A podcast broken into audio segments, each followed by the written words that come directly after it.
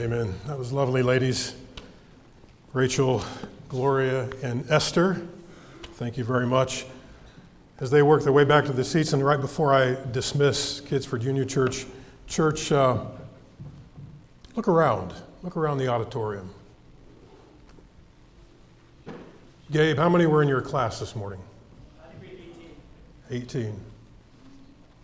Yeah, the Lord's doing something with our younger generation. There's so much in our world that is a mess right now. But the Lord's at work. And be encouraged and blessed by what you witnessed in singing, and as you look around and see a church that's not just all of us gray haired people. And be an encouragement to these under 30 crowd that's with us. That those stand, they, they find themselves in a very difficult world to exist where it seems like everywhere they turn, someone is against them if they're trying to stand for Christ. So be an encouragement to them. Tell them what encouragement is for you just to see them here, serving, attending your local church. Amen. Young kids, grades one through six, now's your time to be dismissed to junior church. As we always say, parents, if you wonder what goes on in junior church, you are more than welcome to join them. You might even get a better message today back there than you're going to get here. Amen. I appreciate all of our junior church workers who sacrifice sitting in the auditorium to uh, help corral and teach and pour their lives into children. Praise the Lord. Open your Bibles to Mark chapter 9. Mark chapter 9. Victory over doubt. I certainly appreciate and need your prayers this morning. Pastor Bill called me about 3 p.m. yesterday, and um, this is a new message. I'm not, I didn't pull out a message that I'm going to repreach. This is brand new. And so obviously I didn't get to spend as much time as I normally would put into the details of a message, but this is what the Lord has on my heart for our church, uh, for myself this morning. Mark chapter 9, let's read verses 23 and 24. The Bible says, Jesus said unto him, If thou canst believe, all things are possible to him that believeth. And straightway the father of the child cried out and said with tears, Lord, I believe. Help thou my unbelief. Let's pray. Father, thank you for the opportunity to gather in this place this morning. Thank you for the ministry that goes on all throughout this building that's already taken place today. Uh, Lord, we need your presence here in this very room, in the, in the fellowship hall, in the nursery, wherever folks are meeting today. Father, I need your help. Lord, I pray that uh, as your word says, it's, it's alive, it's quick, it's powerful, that it would go forth today and do its work in individual hearts. Father, help every one of us, myself included, to, to sit here or to stand here this morning and say, Lord, what do you have for me today? Not, I hope so and so is hearing this, but what do you have for me? What would you want me to do with what I hear today? Father, again, we love you. We ask your blessing upon this time. May you be glorified and you alone. In Christ's name we do pray. Amen. Have you ever struggled with doubt before? Is it wrong to doubt? Is it a sin to doubt? Does doubting demonstrate that you're a weak, immature believer that's on a path that someday you'll arrive at that point where your faith will be so strong that you'll never doubt anything? Do you get nervous when the preacher stands up and you get this feeling in the pit of your stomach when the preacher says something about doubting your salvation, where you feel overcome with worry and anxiety and doubt, wondering if you did it right way back when. And maybe you're not really saved after all. Do you ever struggle with doubt like that? If we're, if we're honest, if every one of us is honest, we all know what it is, what it means to doubt. In fact, if you're a native, native Clevelander or a transplanted Clevelander like myself, almost 40 years here in Cleveland, You're very familiar with the concept of doubt, right? If you're a sports fan, I doubt the Browns will ever make it to the Super Bowl. I doubt the Guardians will ever win a World Series. But all kidding aside, doubt is a very important topic that's before us this morning. And as with many of the messages that I share when I get an opportunity to stand before the church, many of them are born out of my counseling opportunities. And I have a man that I'm currently counseling with right now that has professed Christ for many years, and he's not a member of this church. In fact, I don't think there's anyone in this room that even knows him. But for many years, he has struggled with doubt. Am I really saved? Did I do it right? Did I say everything right? Was my heart really in it when I said it? Do I really trust God, even though I say I do? And so we've been working through this uh, topic for a little over a month now, trying to help him answer those questions. I can't answer those questions for him. I can't see into his heart and know what he's really thinking, but I can walk him through the Word and provide some counsel and advice and wisdom and things that God has taught me. And so this message is born out of that topic tonight. So back in Mark, let's pick up the rest of the story here and read this passage that uh, included the passage we read before there. Uh, the context of Mark 9, right before we begin in verse 14, is uh, Jesus had been up with James, Peter, and John, and the event that they experienced was what we call the Transfiguration. And so there, those three disciples with Jeter and uh, with, with Jesus and then Elijah and Moses that, appeared as well, they, uh, they were having a mountaintop experience, but down below, a very desperate man seeks out Jesus, finds his disciples, and isn't satisfied with what they're able to do. So let's pick up in verse 14. It says, And when he came to his disciples, he saw a great multitude about them, and the scribes questioning with them. And straightway all the people, when they beheld him, were greatly amazed, and running to him, saluted him.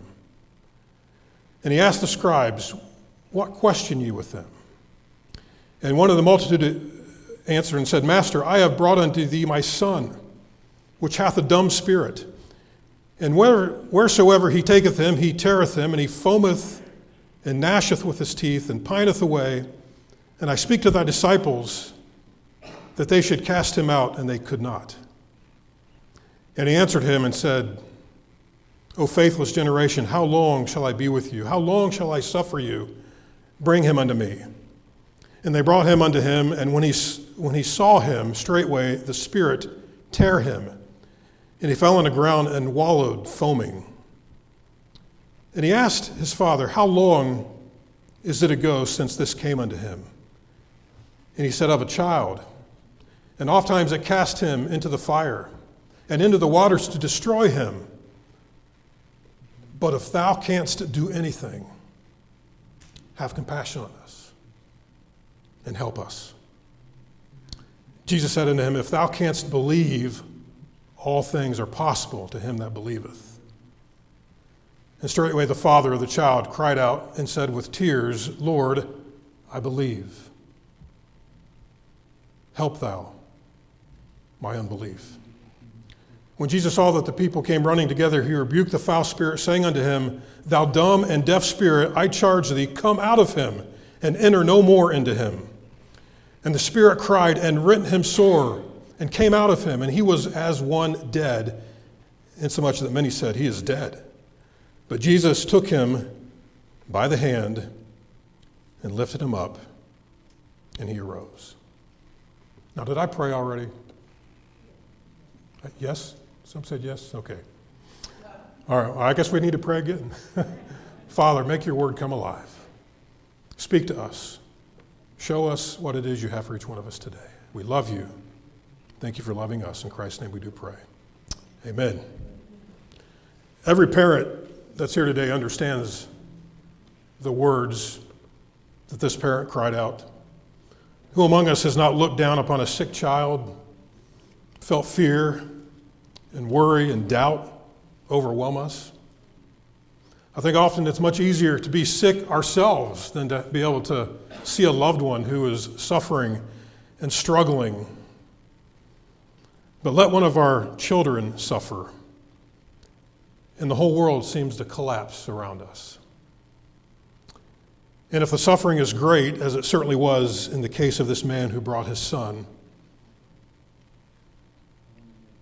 there's times we can even hardly pray because fear just grips us and overwhelms us. And we may, may even begin to doubt God, His presence, His goodness. At times, we may even wonder has God somehow even abandoned me, abandoned us in this process? Certainly, we've all likely said at one time or another, Lord, help thou my unbelief. Lord, I believe, but my heart is filled with doubt. I know you can, but Lord, I'm not sure you will at this point. God, the situation seems so hopeless. Help me to trust you now.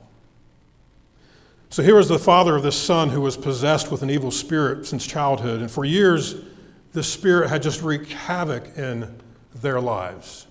This child, as, as we read here, would often throw himself into the fire or into the water. The spirit's effort to try and take this child's life. And sometimes he would become rigid, he would foam at the mouth. And when the man, I mean, he, he sought every avenue he knew to possibly go to to try and bring some relief, to bring some deliverance from the torment that this, his son was going through and the family was going through. And so he brings him to the disciples, and the disciples, to his surprise, maybe to our surprise, had no success either. So, who can blame him in verse 22 when he says, If thou canst do anything? If. Is he confronted now with Jesus? If thou canst do anything, have compassion on us and help us. That little word if, it kind of hangs in the air there. It, it expresses both faith and doubt intermingled with his father's tortured soul. And so, again, for years, he sought help in every place, but he's been greatly disappointed time and time again. And having heard of Jesus and all of the miracles that had been performed, and the people had been healed, and even people raised from the dead, he seeks out Jesus. And Jesus wasn't around. He was, again, up on the Mount of Transfiguration. And so he found the disciples, but they fail. So, again, who can blame him for doubting? But Jesus' response in this passage is immediate. He says, if thou, verse 23, if thou canst believe, all things are possible to him that believeth. The healing that the Father so greatly desired hangs on his own belief. Will he believe? Can he believe? He's been let down so many times before. And from his heart comes the truth, saying with tears, Lord, I believe. Help thou my unbelief.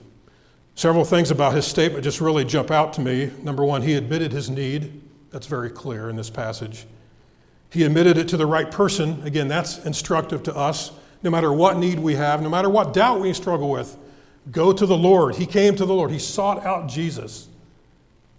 That's helpful for us to grab a hold of that truth. And then he asked for the help that he needed. He knew he was unable in and of himself to deal with this. So he went to the one that could help and he said, Lord, help us. Again, faith is intermingled with, with doubt here, and yet Jesus performs the miracle anyway. Evidently, faith mattered more than doubt because Jesus did not rebuke the man here for his doubt. He simply heals the boy once and for all. Verse 26 says, And the Spirit cried and rent him sore and came out of him, and he was as one dead, insomuch that many said, He is dead. That's the end. It didn't work. The Spirit has successfully taken his life, but Jesus took him by the hand and lifted him up, and he arose. The boy was healed. If thou can believe, all things are possible. On Friday night, the ladies had a ladies event here at the church, game night. Chris was asked to share her testimony. And I asked her to come this morning and share just a brief part of that because there was a time when Chris struggled with doubt, where she doubted her salvation, and I wanted her to share how the Lord dealt with her many years ago.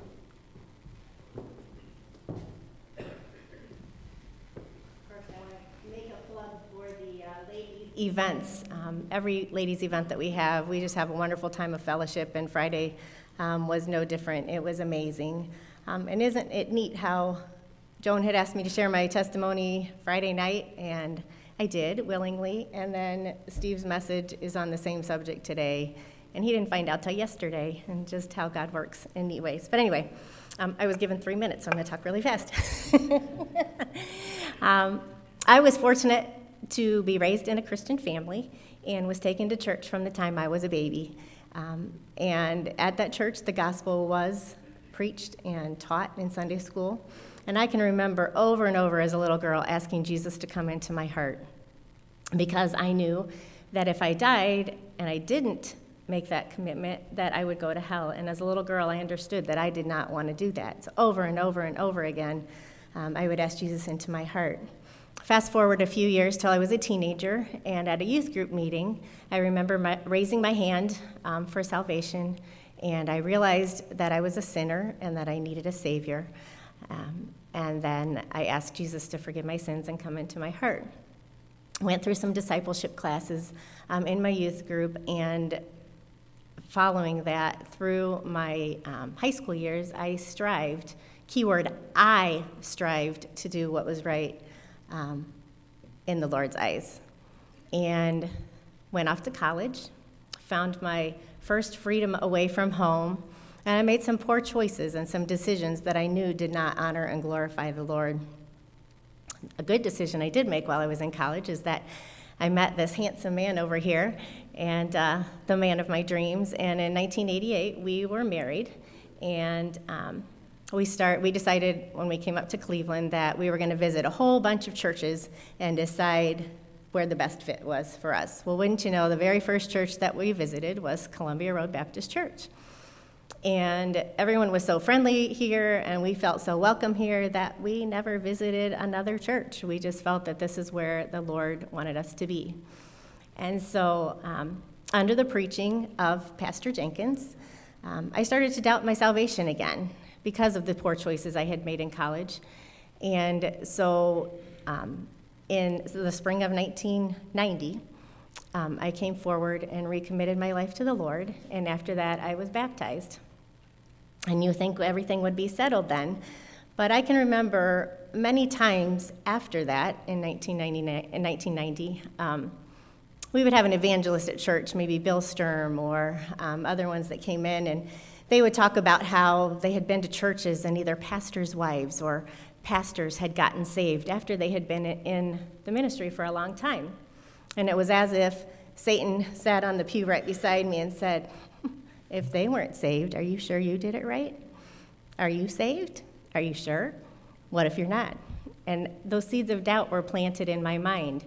And so um, I struggled with that for a long time. And even when um, Steve was called into full time ministry um, in 1998, once the Lord confirmed it in his heart, he was ready to quit his job and walk away that day. And I said, Whoa, whoa, wait a minute. We have two young children at, time, at the time corey and tyler were two and six years old i said who's going to support them where's the money going to come from um, and i wasn't ready so again, Satan sits down beside me and said, If you were really saved, you would be ready to go into full time ministry with your husband right now. Um, so I had to work on some things and, and really pray through it. And the realization that I have finally come to and that I stand on is that we always need to go back to God's Word. God's Word says, Whosoever shall call upon the name of the Lord shall be saved. And I knew I had called on the name of the Lord to be saved. Um, and there are many verses, but I only have three minutes, that I could back up that statement with. But the truth is, when Satan starts to plant seeds of doubt in our mind, we need to go to God's word and we need to stand on his promises because they will not fail us. We can't rely on our emotions, what we're feeling, but we need to rely on God's word.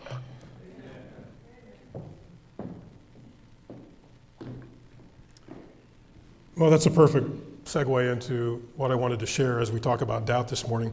You know, there are many reasons why people doubt, especially when you consider the topic of doubting your salvation.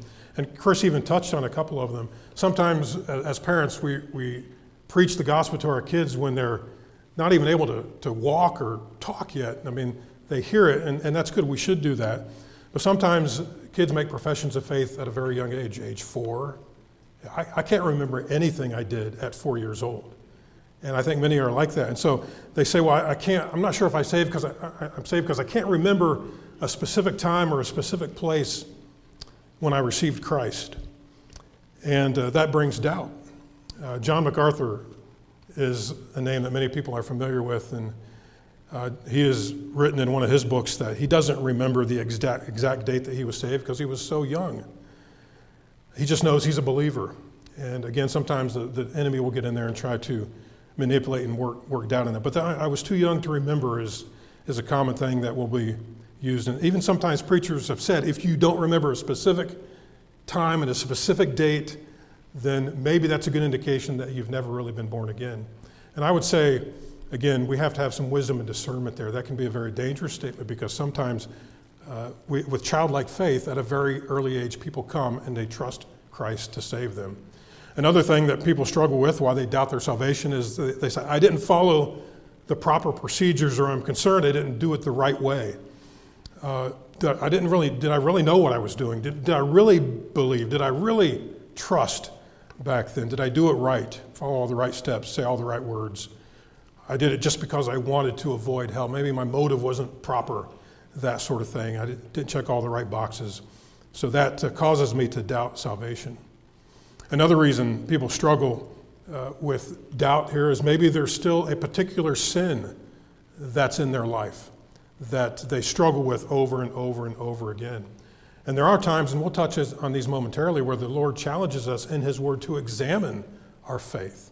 And this certainly is one that should get our attention, but sometimes I think it is also an improper understanding of sanctification. Boy, I wish the moment I got saved, I was immediate like Christ. I didn't struggle with any of the things that I used to struggle with. But that's not the case. Uh, Chris shared her testimony. You know, she struggled with things that she knew wasn't right, and I did the same when I was in college. And yet, um, the Lord continues to work with us and to grow us. But sometimes people have an improper view of sanctification, thinking that once they profess Christ, that all of a sudden everything gets easy and perfect in their lives, and it just absolutely is not the case. Perhaps they have a misunderstanding about salvation and the sufficient and complete work of Christ on the cross. They think that it somehow depends on them to keep doing all the right things. Again, as Chris made reference to, the things that she strove to do, thinking it is about us and not the finished work of, of Jesus on the cross. Or perhaps they struggle because they don't feel saved. They're trying to base everything on this great experience that they had, but things are fleeting, and so I don't feel that way any longer. And the lesson there for us is uh, if feelings are our guide, then we will never have a sure sense of our salvation because feelings do change so much. So earlier I asked, is it wrong to doubt? Is doubting uh, the opposite of faith? Well, I'd say first off, no, it's not wrong to doubt. Unbelief is the opposite of faith. And unbelief refers to a willful refusal to believe, while doubt refers to an inner uncertainty. So, is, that, is there ever a time when we should carefully consider whether or not we are saved, as we just were speaking about there? And I would say absolutely yes. Look at 2 Corinthians chapter 13. 2 Corinthians chapter 13 is a very challenging verse for us in this area of doubt. 13 and verse 5 the Bible says, Examine yourselves, whether you be in the faith, prove your own selves. Know ye not your own selves how that Jesus Christ is in you, except you be reprobates? So there are times when we should consider that question Am I really saved? And so the first one I would say is if we don't obey God. If you're not obeying God, then you should examine your faith. Look at 1 John 2, uh, chapter 2, verses 3 through 5.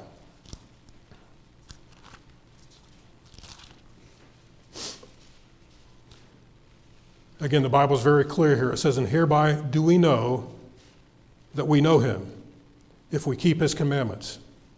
He that saith, I know him, and keepeth not his commandments, is a liar, and the truth is not in him. But whoso keepeth his word in him, verily is the love of God perfected.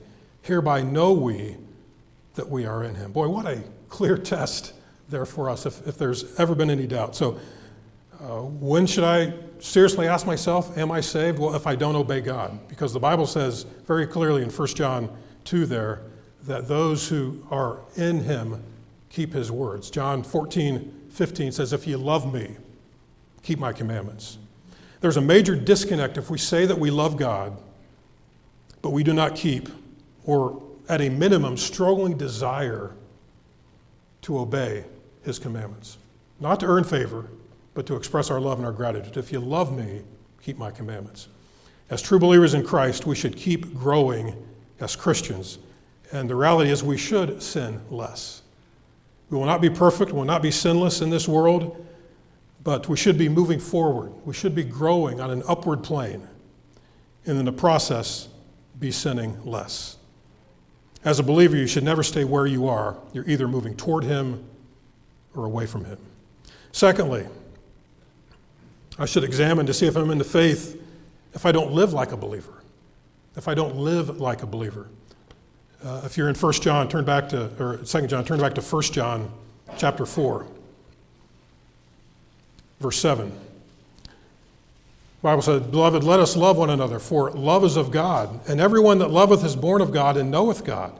He that loveth not knoweth not God, for God is love. And this was manifested the love of God toward us because that God sent his only begotten Son into this world that we might live through him. Here in his love, not that we love God, but that God loved us and sent his Son to be the propitiation for our sins. Beloved, if God so loved us, we also ought to love one another. Um, actually, that was for a different point that I had down here. That was if you hate your brother. So, I should examine myself if I don't have love for my brother. The Bible clearly tells us in here that we should love our brothers. Uh, 1 John chapter 4, verse 20 goes on to say, If a man say, I love God and hateth his brother, he is a liar. For he that loveth not his brother whom he hath seen, how can he love God whom he hath, whom he hath not seen? And this commandment have we from him, that he who loved God loveth his brother also. So if you hate your brother, that should cause us to take pause and say, Am I really saved? Am I, have I really ever been born again? So, again, earlier, if you don't live like a believer, James 2 is what I meant to say. So, turn your Bibles to James chapter 2, verse 17 through 20 says, Even so, faith, if it hath not works, is dead, being alone. Yea, a man say, Thou hast faith, and I have works. Show me thy faith without thy works, and I will show you thee my faith by my works. Thou believest that there is one God, thou doest well. The devils also believe and tremble. But wilt thou know, O vain man, that faith without works is dead? So if you don't live like a believer, if there's no evidence that uh, you truly have been born again, that should cause us to, to stop and pause and say, okay, Lord, did I really trust you? Did I really get saved back then, whenever that was? And then the last thing I would say here, an area that we need to examine ourselves to see if we're in the faith, is if you have no desire to honor God. If you have no desire to honor God with your life, that's an indication that maybe I'm truly not born again. Romans 8 1 says, There is therefore now no condemnation to them which are in Christ Jesus, who walk not after the flesh, but after the Spirit. Are you walking in the power of the Spirit? Desiring to please God, to live for Him, to bring glory to His name? If you have no desire to honor God with your life, that should be a major red flag to us. So let me bring you to three tests of salvation. Three tests of salvation. How do I know that I, that I really am saved, that I really have been born again? And so maybe again you're here and you struggled with this whole idea of doubt in the past. Here are three questions you can ask yourself. And I challenge you to write these down because you probably want to come back to them at some point. The first one is very simple. It's called the test of history. And here's the question Have I ever called on Jesus to save me? Have I ever called upon the name of Jesus to save me? Can you pass this test? The fact is that if you can say, Yes, I have asked Jesus to save me, it's enough to mark this one off and move on to the next one. So, the test of history. Secondly, the test of experience. Have you demonstrated growth in Christ? Is there evidence that you are different than you once were? Do you see places where you have grown as you look back over the course of your life? Since that point in time where you said, I bowed my knee and I trusted Christ to save me. What would others say? What would your family say? What would your friends say? Have they noticed a difference? How has your life been different since receiving Christ as your Savior? The test of experience. Have you demonstrated growth in Christ? Not perfect, not arrived. Again, you've heard me say, I've been saved 49 years this year. I am not yet like Christ, which means I have changing and growing still yet to do in my life. But by God's grace, I'm moving forward. I desire to become more like Him. Test of experience. And then, thirdly, if you've passed those two tests, the third test is the test of theology. And this comes back right to what Chris said. What does the Bible say? What does the Bible say? Can you say, I am saved because I have put my faith and trust in Jesus Christ based on what the Word of God says? So, what does the Word of God say? We're going to move through this very quickly. So, jot these verses down. You may want to go back to them and be challenged and helped by them again. First off, Romans 5:1. And many of these are, are familiar to us, but again, can you pass the test of theology? What does the Bible say about my salvation? Romans 5:1 says, Therefore, being justified by faith, we have peace with God through our Lord Jesus Christ. Justified by faith. Ephesians 2 8 and 9. For by grace are you saved through faith, and that not of yourselves. It is the gift of God, not of works, lest any man should boast. It's all of God, it's not of me. I can't do enough good things to earn God's favor. It's all based on what Jesus Christ did on the cross. John 3 36. He that believeth on the Son hath everlasting life. And he that believeth not on the Son shall not see life, but the wrath of God abideth on him. Boy, that verse is either great news or it's really bad news. And the Bible says clearly, He that believeth on the Son hath life. Can you pass the test of theology? I believe and I take God at His word about what He says about my salvation. How about Romans 2, 10 13? For whosoever shall call upon the name of the Lord shall be saved. Whosoever shall call upon the name of the Lord shall be saved. How about 1 John 5, 11 through 13? I love this. And this is the record that God hath given unto us eternal life, and this life is in his Son. He that hath the Son hath life. He that hath not the Son of God hath not life.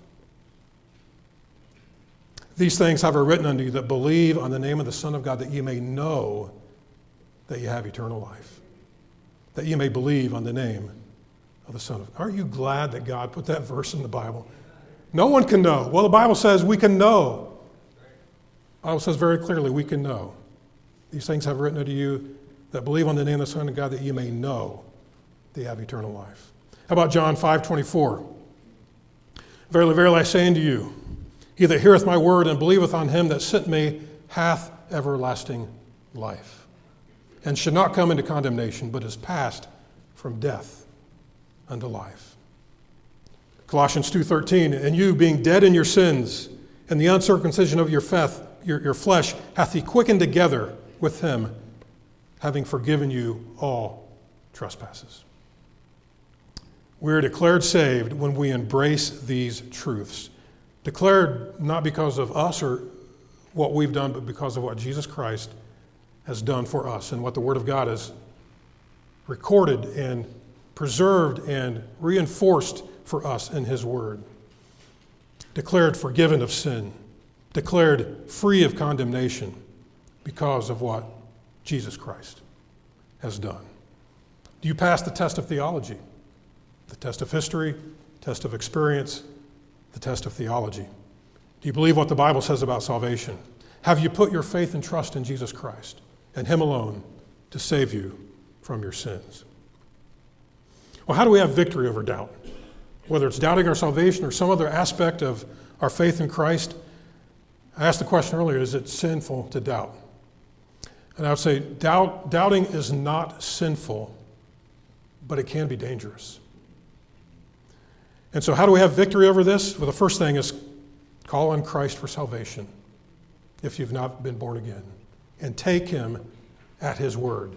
The words that I read here are not the words of Steve Williams, they are the very words of God that he has given to us to give us assurance of the faith that we put in his blessed Son. I'd say, secondly, define victory correctly. Victory is not lack of doubt. It's not a lack of doubt, but it's when I doubt, do I respond properly? When I doubt, do I respond properly? Well, what does that look like? Well, number, th- number three, control your thoughts. Change them. Put off, put on. You can change what you're thinking. Some have a knee jerk reaction, say, I can't help what I think, it just pops into my brain. No, you can change what you're thinking. The Bible is very clear on that. Write down Philippians 4 8. Go back and look at that later. Memorize Scripture. Some of these verses that I shared here need to be so hidden in your heart that when the enemy comes and says, You didn't really mean what you said way back when, you can say, No, I believe this. I trust what God's word says, not on how I feel, not on the attack of the enemy, the weakness of my flesh. Memorize Scripture. Again, I've given you several. Hopefully, you've written some of those down. Apologize in the late hour, I wasn't able to put together an outline that normally we'd have up on the screen to do this. Number four, again, having victory over doubt. Admit your doubts and ask for help. Admit your doubts and ask for help. The father in Mark 9 admitted his doubt and he went to the one who could help him. Learn from that example. Our God is a big God. He can handle your doubts, He can handle your fears, your worries, your anxieties, your unanswered questions. Your doubts will not upset Him. So tell Him your doubts. Cry out to Him and ask for help. I love where Psalm 62 challenges us. Verse 8, I think it is pour out your heart before Him. God is a refuge for us. Ask others for help as well. This man has come to me as a biblical counselor and says, Will you help me process this doubt that I'm doing? Because I need to know for certain that I've been born again. And we're doing that together. Number five, recognize that faith is a choice. It's not a feeling. Faith is a choice. You know, it's easy to feel like you have faith when everything is going well. You've got money in the bank, relationships are strong, your health is good, your career is moving forward. But what happens when those things change? What happens when you find out you have cancer? Or maybe even worse yet, a loved one, a child, a spouse has cancer. Will your faith be strong or will you be overcome by doubt? Faith is a choice. Sometimes we believe based on what we see, other times we believe in spite of what we see. Get a hold of that. There are times when we can't see, but we choose to believe what we know to be true. Number six, act on your faith, not your doubts. Act on your faith, not your doubts. If you're a believer and you still doubt at times, you're in good company.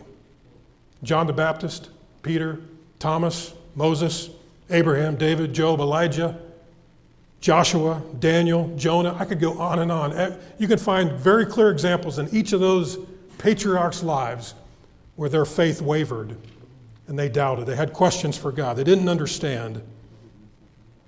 But each one of them, if you continue reading the rest of their story, you see where, in essence, they take a deep breath, they decide to trust God,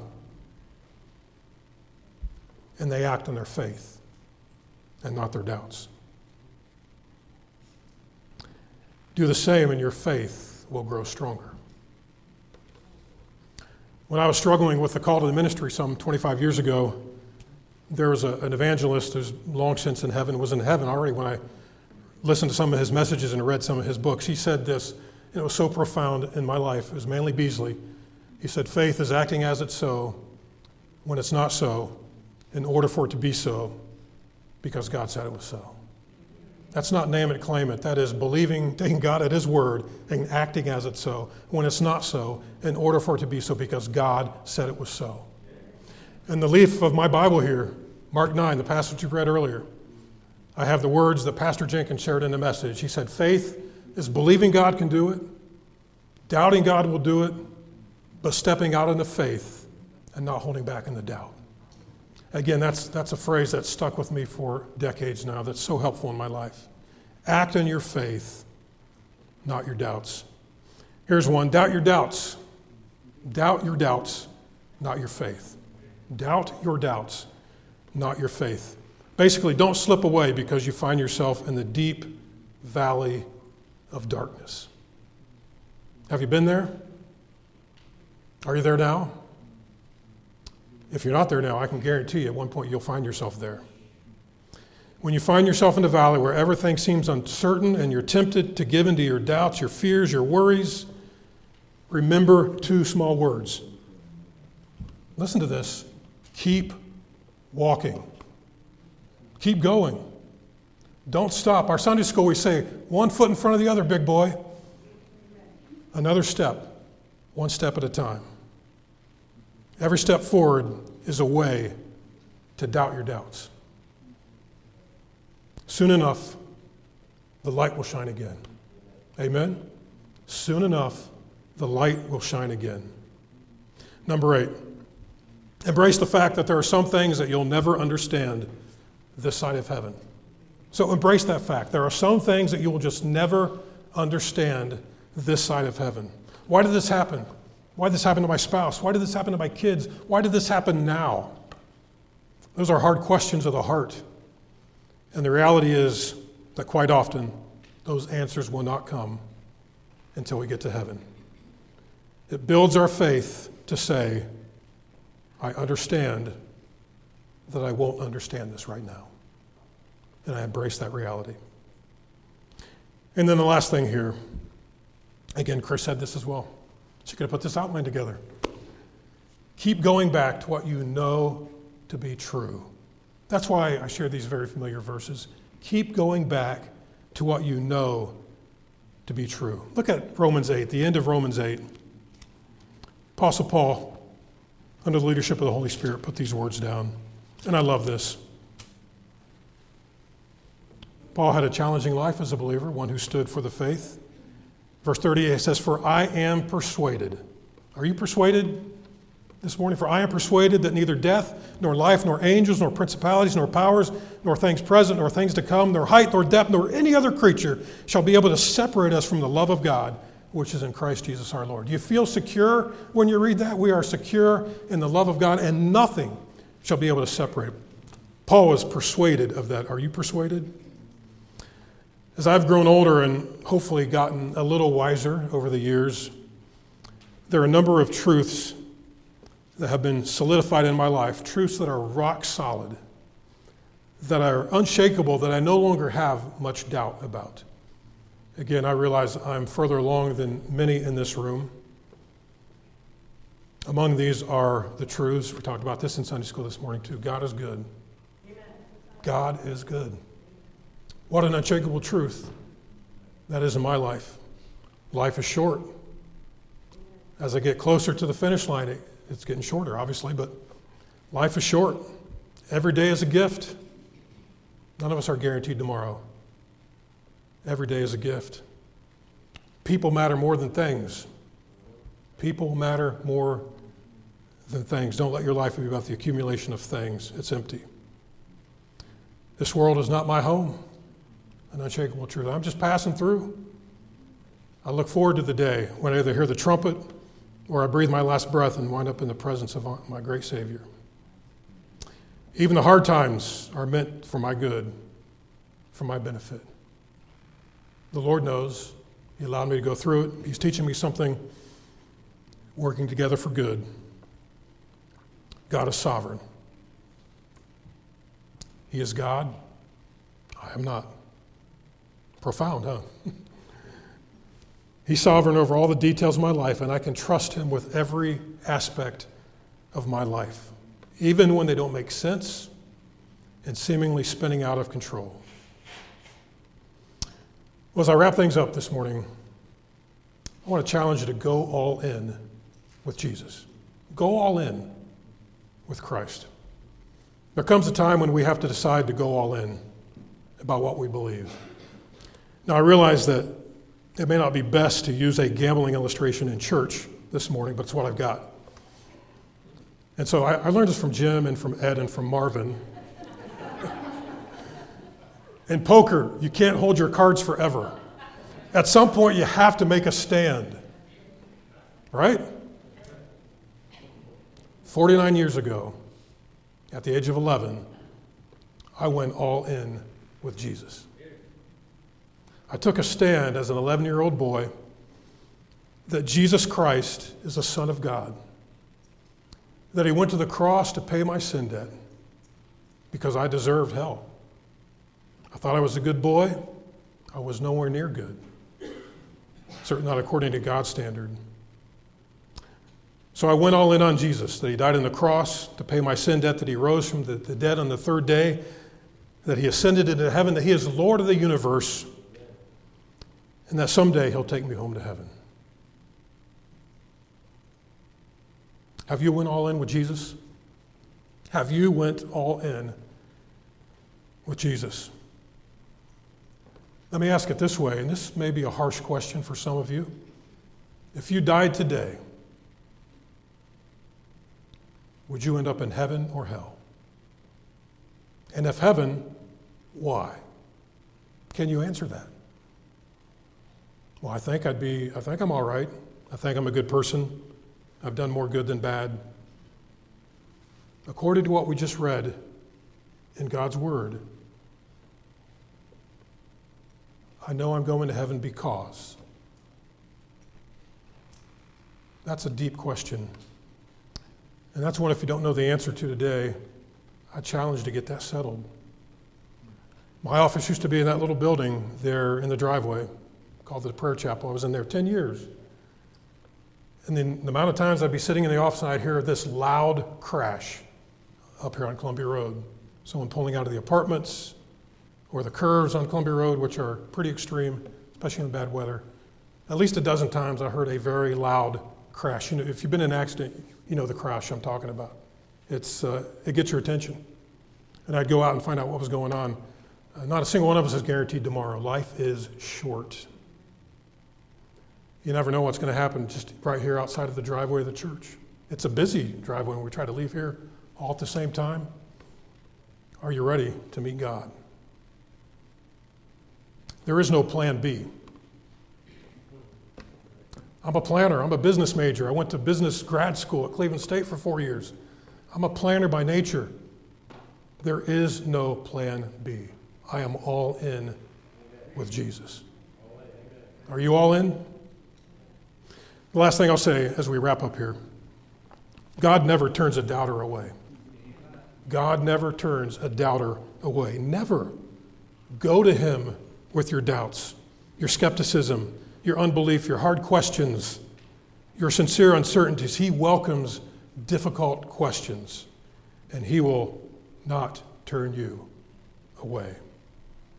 Will you come to Him today? And straightway the father of the child cried out and said, with tears, Lord, I believe. Help thou my unbelief. Let me ask you to bow your head, every head bowed, every eye closed, as Chris and Jim come and prepare for the time of invitation. Have you gone all in with Jesus? If you died today, would the Savior be ready to meet you, be in His presence for all eternity because you put your faith and trust in Jesus Christ and Him alone, not of works, lest any man should boast? If you don't know the answer to that question, let me challenge you not to leave here without getting that settled. It's a simple thing, really. It's so simple, many miss it. We think it's up to us somehow to earn God's favor.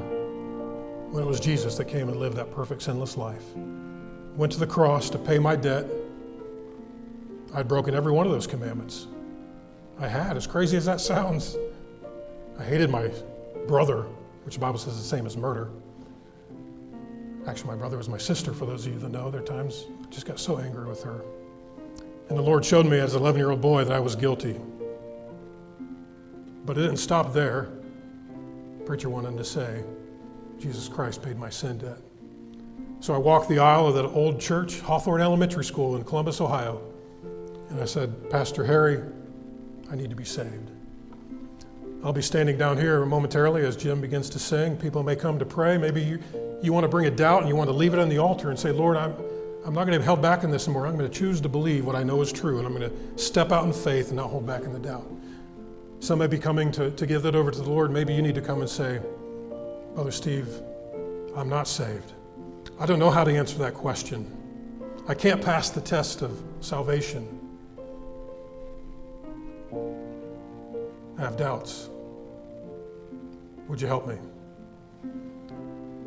And we'll find someone who can take the Bible and show you what the Word of God says about how you know that you can be born again, forgiven of your sin, given an eternal home in heaven, a renewed purpose in your life, a purpose that has meaning. You can go all in for Jesus.